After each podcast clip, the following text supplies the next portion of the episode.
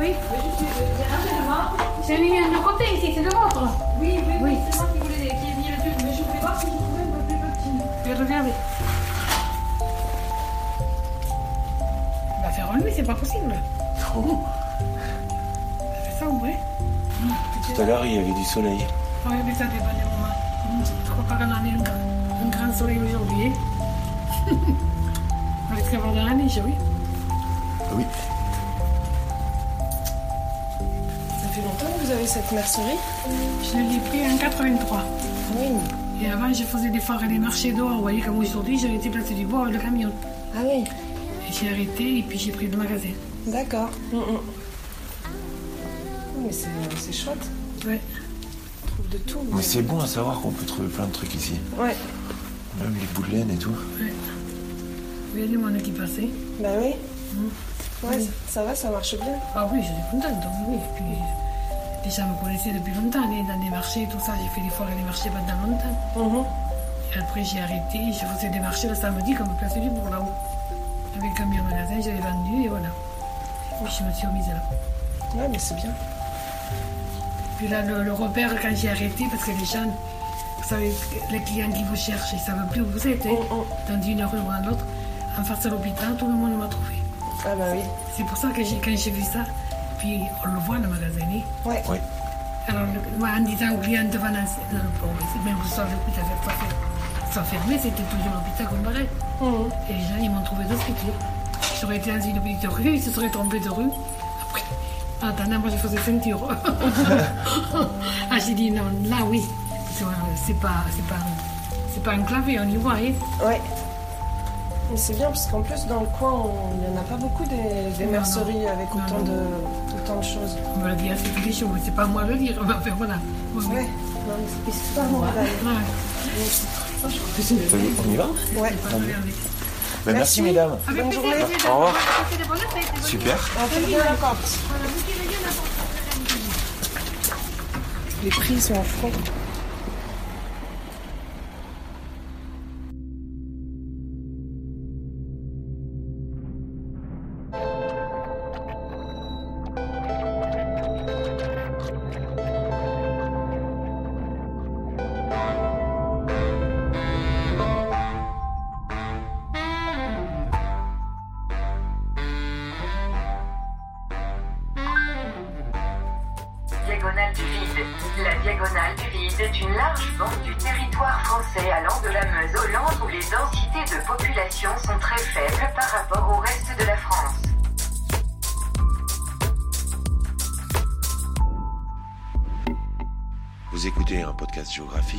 Depuis la diagonale du vide, c'est ici et maintenant. Bonjour à toutes et à tous, nous sommes en décembre 2017 et vous écoutez l'épisode 4 de la saison 2. Je vous imagine, peut-être que vous êtes assis sur votre lit, sur vos genoux, il y a un plateau, une assiette de soupe, un gâteau, un yaourt et des haricots verts avec un cordon bleu.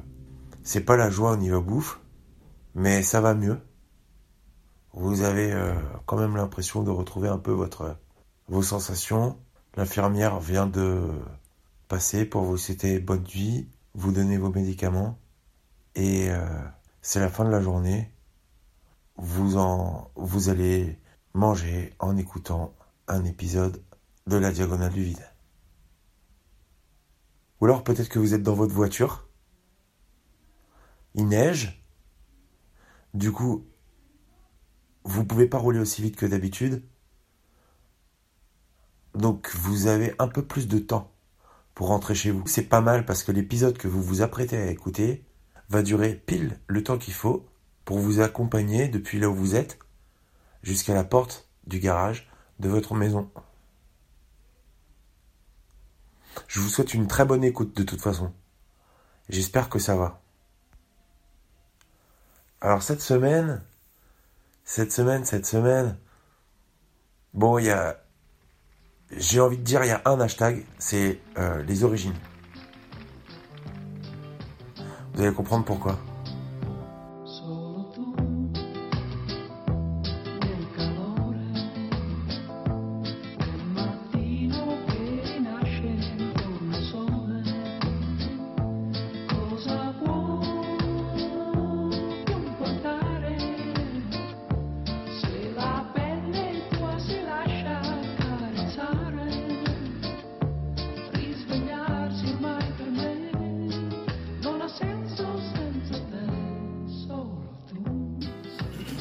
Vécu à Paris jusqu'à quel âge?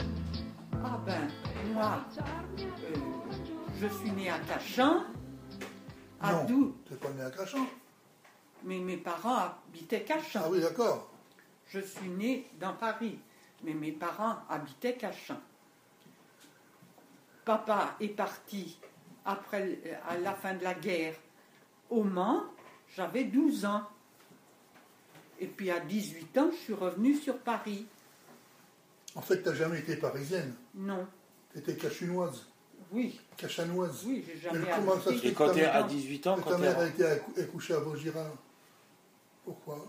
Je ne sais pas. Parce que c'est pas la porte à côté. Je ne peux pas te dire, mais c'est comme ça. et quand t'avais 18 ans, t'es revenu habiter où à Paris? Dans la chambre que ma, que ma grand-mère et que mes parents sont venus habiter à leur retraite. Ils avaient gardé l'usage d'une chambre. Enfin, c'est dans cet ordre-là que ça s'est passé. La petite chambre du haut, la plus petite. C'était pas grand. Quand euh, mon euh, le grand-père, il est mort très brusquement par une fuite de gaz dans sa cuisine. Dans On cette maison-là? Oui, dans la cuisine, là. On l'a retrouvé debout, à, côté, à côté du gaz. Il n'était pas tombé par terre? Non, on l'a retrouvé. Il est mort debout. C'est étonnant, hein? En quelle année? Que- Alors là, Avant la guerre Ah oui. Euh, alors, moi, je devais avoir euh, euh, vers 47, qua- enfin, quand est-ce qu'il est mort? Peut-être en 47-48. Et toi, pendant la guerre, en fait, t'étais à Cachan. Oui, T'étais pas à Paris. J'étais à Cachan. Tu m'avais raconté qu'une fois, il y avait des, des- des gamines dans ta classe qui avaient des étoiles jaunes et euh, qui avaient disparu et t'étais allé voir au vélodrome si elles n'étaient pas Non. parties. Non, non, non, non. Je n'ai pas pu te raconter ça. Par rapport à l'étoile jaune, j'avais une, une vraie petite copine que j'aimais spécialement. Un jour, elle s'est amenée avec une étoile jaune. Bon, je ne peux plus dire après. Et puis un jour, elle n'est jamais revenue. Mais euh, j'ai senti que enfin, je ne peux pas dire, mais parce que hein, les souvenirs que j'avais 8 ans, mais j'ai, su qu'il lui était arrivé quelque chose. Et j'ai, j'ai jamais revu rien. Mais les enfants, des fois, ont des pressentiments. Puis, peut-être guerre, hein, que maman m'a expliqué, je ne Tu sais tu pas. devais bien te rendre compte que ton, ton père était parti, euh, il y avait des soldats dans les rues, tout ça, quoi. Voilà. Alors, une gamine, alors, moi, ma façon de résister dans ma, dans ma petite tête de petite gamine, je, je remontais la rue du docteur Gosselin en chantant euh, Ami, entends-tu le vol noir des corbeaux sur la plaine Mais Tu chantonnais ça par, oui, par défi par, par défi. Euh, et dans ma tête, il y avait ma petite copine. C'est à ce moment-là que j'ai commencé Ouais, à chanter dans la la rue guerre ça. exprès. Je, je sais pas, je peux pas dire bien ce que je pensais à ce moment-là, mais c'est lié. C'est peut-être déjà Et puis, il y a une, une fois où on a été mitraillé. J'ai été mitraillé, je me rappelle. Gare de Lyon. Oui. On- euh, les enfants de prisonniers, entre autres, étaient évacués. S'ils avaient de la famille en province, pour les, les recevoir. Et maman avait, une cousine, avait un cousin euh, qui était aussi prisonnier et son, son épouse voulait bien me recevoir. Et c'était dans la Nièvre. Ouais. Hein? Alors, j'étais pour euh, évacuer à part la Croix-Rouge. Voilà. Il fallait traverser un grand espace, dans mon souvenir, très grand espace.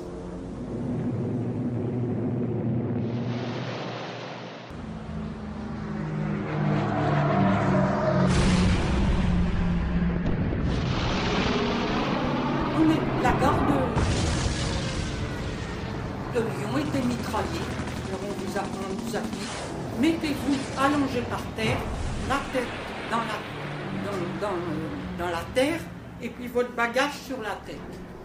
Je me rappelle. Mais vous étiez combien de gamins euh, Oh, je ne peux pas dire, euh, mais on beaucoup, n'était quoi. que des petits gamins et un bon nombre. Je peux pas dire si c'est 20, 30 ou 40 ou 50. Mais pour moi, on était nombreux. Et, puis, je suis arrivée à Nevers, donc, À quelle heure hein, À 9h30 à 9h le soir, et puis personne m'attendait. Oh ça n'avait pas été. Bon.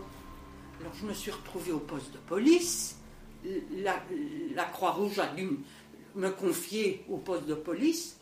Puis ils m'ont fait bavarder que j'avais une cousine que, qui, qui devait m'attendre, euh, qu'elle avait deux filles, qu'elles étaient pensionnaires. Parce que j'y avais été déjà l'année précédente euh, en- en vacances l'été seulement. Du coup, je me suis retrouvée dans la pension des où étaient mes cousines, mais c'était les grandes vacances, dans un dortoir immense, toute seule. Dans le... Oh, je revois encore. T'avais quel âge? Ben, euh, 14 ans, quoi. ah, moins que ça. C'était avant, avant que papa rentre. euh, J'avais 7-8 ans. Donc j'avais peut-être Ouais, 9 ans. ouais, t'étais gamine, gamine. Oh, j'étais c'est- j'étais une petite fille. Bon, des souvenirs de petite gamine. Mais c'était quand même mémorable, hein. vous Bah ouais. euh,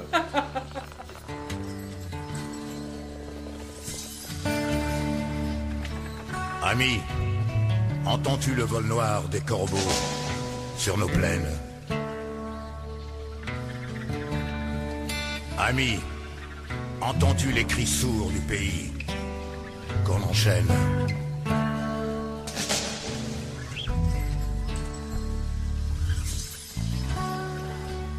Oui, partisans, ouvriers, paysans, c'est l'alarme.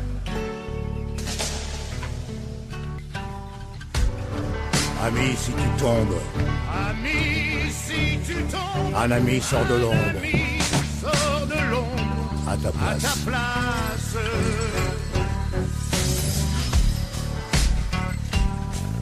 Demain du sang noir, Demain du sang noir sera au grand soleil. Séchera au grand sur les soleil routes. sur les routes. Chantez, compagnons, Chantez, compagnons, dans la nuit, dans la liberté, nuit, la liberté elle nous nous écoute. Chantez. Allez, chantez. Chantez, compagnons. Elle avait bossé là au début. Le truc il y est plus. C'est un, un ma- machin de, de- de- de matériel agricole maintenant. Mais tout le tour c'était la campagne. Là il y a des baraques partout. Ah, c'est une zone industrielle. euh, Plus loin, euh, parce qu'on coupait nous pour euh, rentrer ici. on- on- depuis là où on habitait, on passait à Soumoulou enfin, pour rejoindre la, la route de d'Oche, tu sais. Euh, pouah, sur je sais pas combien de kilomètres, il y a des lotissements partout, des maisons, ça fait vraiment bizarre quoi. Et même là où on habitait, quoi, ils ont transformé la, la maison, c'est un centre de, de, bien-être ou un truc comme ça, tu vois, avec euh, des gens qui font des massages, des trucs comme ça. C'est bizarre, quoi. Et on a été après sur euh, le deuxième là, mais moi je me rappelle.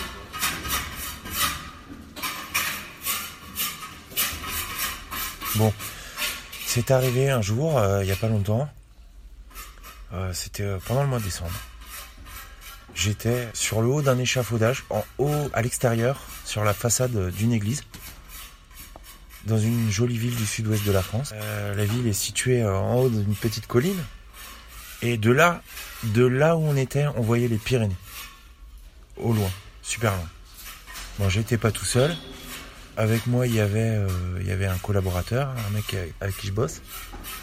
Et puis, il y avait deux personnes d'une autre entreprise qui faisaient de la maçonnerie et qui étaient là depuis un moment déjà parce qu'ils devaient changer le remplage en pierre euh, de toute une fenêtre. Euh, Ils étaient là depuis un moment, tout en haut de l'échafaudage, il y avait euh, une bâche accrochée au, au rambarde. Euh, Derrière, il y avait leur compresseur qui faisait du bruit. Il y avait un but à gaz avec du café, tout en haut. Et puis il était là, peinard. Nous, on est arrivé un peu au dernier moment pour prendre des cotes.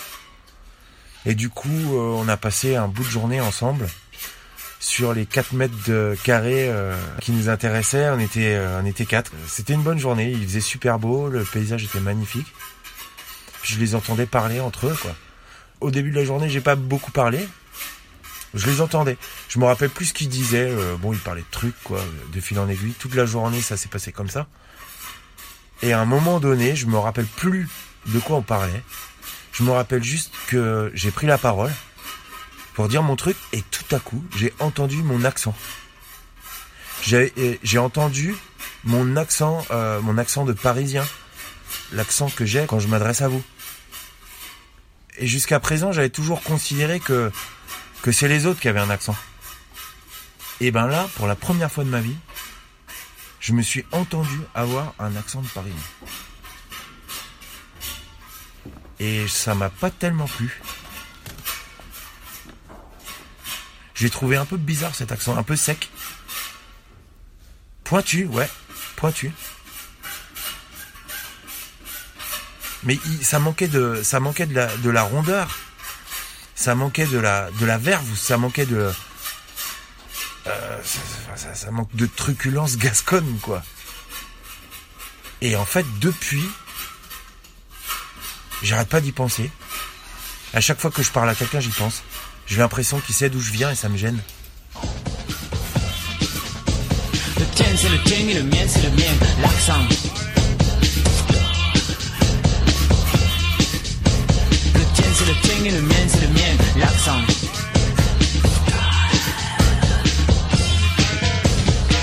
Tu l'écoutes et je vois qu'il est bien. Chaque mot début possède le sien. Le français parlé par les Toulousains suit un certain destin. Le mien provient du languedocien, il vient de loin et c'est un lien contemporain avec l'âge moyen. Ce qu'il devient nous appartient, le tien c'est le tien et le mien c'est le mien. L'accent.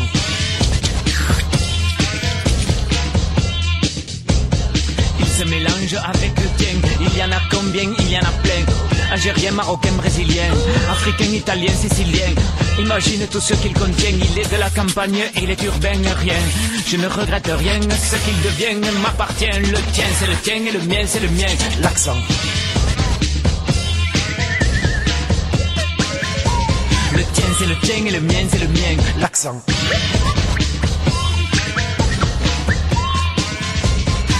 De la télé ne signifie rien.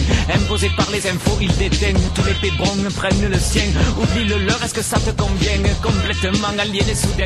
Face au micro, alors il n'y a plus rien. Peur de l'accent qui vient d'où tu viens. Et pourtant, il t'appartient.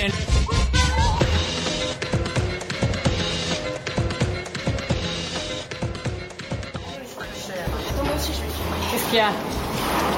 Allez, booste-toi, booste-toi, booste-toi. De l'accent en neige, moi Pourquoi cette faveur? Pourquoi ce privilège?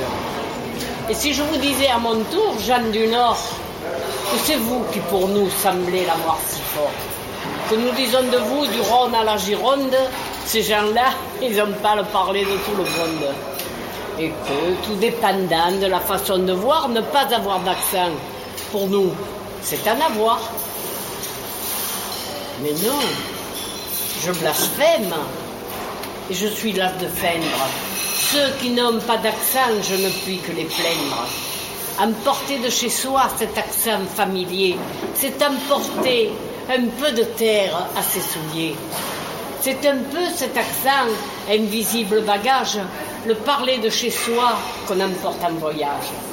C'est pour le malheureux à l'exil obligé, le patois qui déteint sur les mots étrangers. Avoir l'accent, enfin, c'est chaque fois qu'on cause, parler de son pays, tout en parlant d'autre chose. Non, je ne rougis pas de mon fidèle accent. Je veux qu'il soit sonore, clair, retentissant, et m'en aller tout droit, l'humeur toujours pareille, en portant mon accent fièrement sur l'oreille. Mon accent, on devrait l'écouter à genoux. Il nous fait emporter la Provence avec nous. Il fait chanter sa voix dans tous mes bavardages, comme chante la mer au fond des coquillages. Écoutez, en parlant, je place le décor du torride midi dans les brumes du nord. Mon accent porte en soi d'adorables mélanges, des fluves d'olivier et des parfums d'orange. Il évoque à la fois le feuillage bleu-gris de nos chers oliviers aux vieux troncs rabougris et le petit village où les treilles splendides éclaboussent de bleu les blancheurs des bastides. Cet accent-là, Mistral, Cigale et Tambourin à toutes mes chansons donnent un même refrain. Et quand vous l'entendez chanter dans ma parole, tous les mots que je dis dansent la farandole.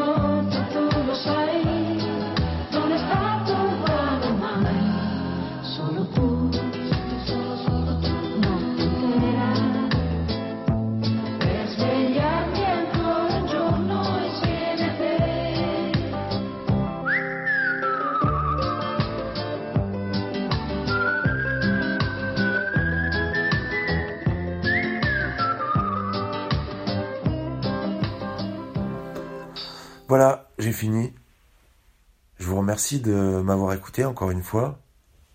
J'ai pris beaucoup de plaisir à vous parler.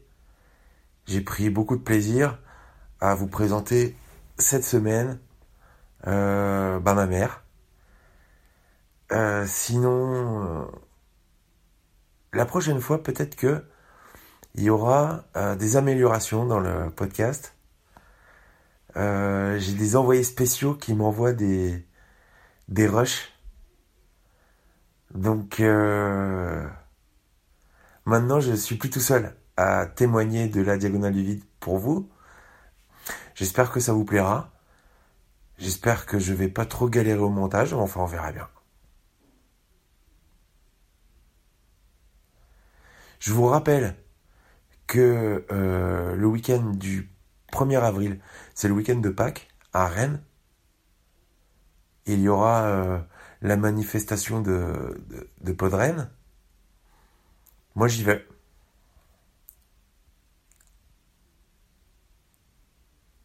Je sais pas si je vous demande de me laisser des étoiles sur iTunes. Sinon, euh, bah oui, allez, vous pouvez laisser des étoiles sur iTunes. Ça mange pas de pain.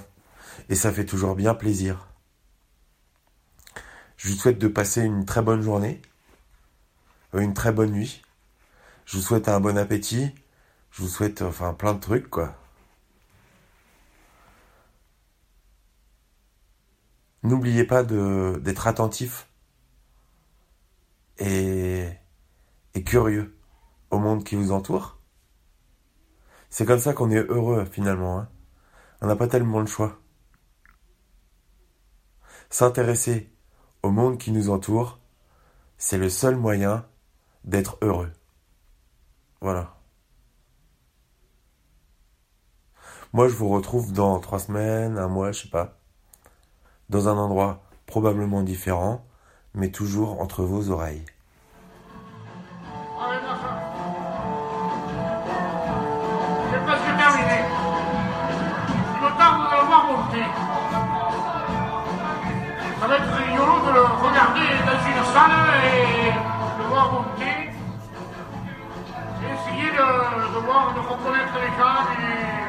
Les, les, les endroits, les, personnes et tout. Être bien.